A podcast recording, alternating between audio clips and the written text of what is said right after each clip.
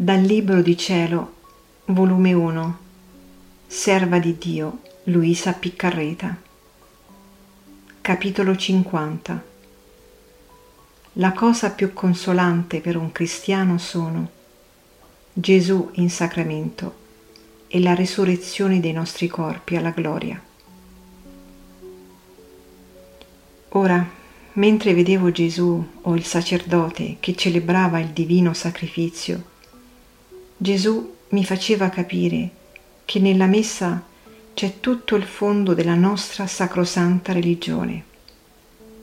Ah sì, la messa ci dice tutto e ci parla di tutto.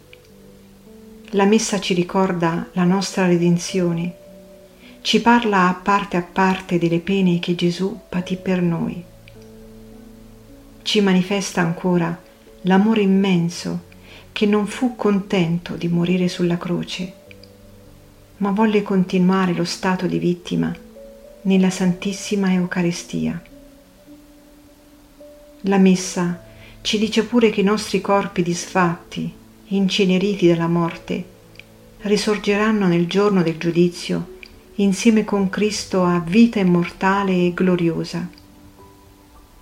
Gesù mi faceva comprendere che la cosa più consolante per un cristiano ed i misteri più alti e sublimi della nostra santa religione sono Gesù in sacramento e la risurrezione dei nostri corpi alla gloria.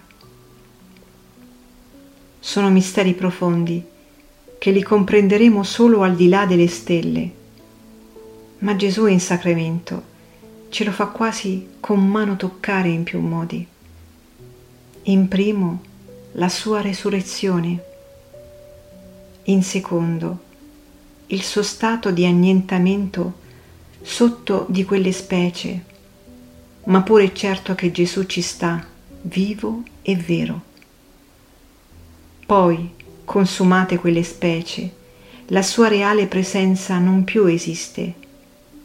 Di poi consacrate quelle specie, di nuovo viene ad acquistare il suo stato sacramentato.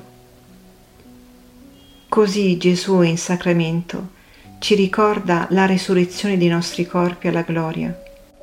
Come Gesù, cessando il suo stato sacramentato, risiede nel seno di Dio, suo Padre, così noi, cessando la nostra vita, le anime nostre vanno a fare la loro dimora nel cielo, nel seno di Dio, ed i nostri corpi restano consumati, sicché si può dire che non più esisteranno, ma poi, con un prodigio dell'onnipotenza di Dio, i nostri corpi acquisteranno nuova vita ed unendosi con l'anima andranno insieme a godere la beatitudine eterna.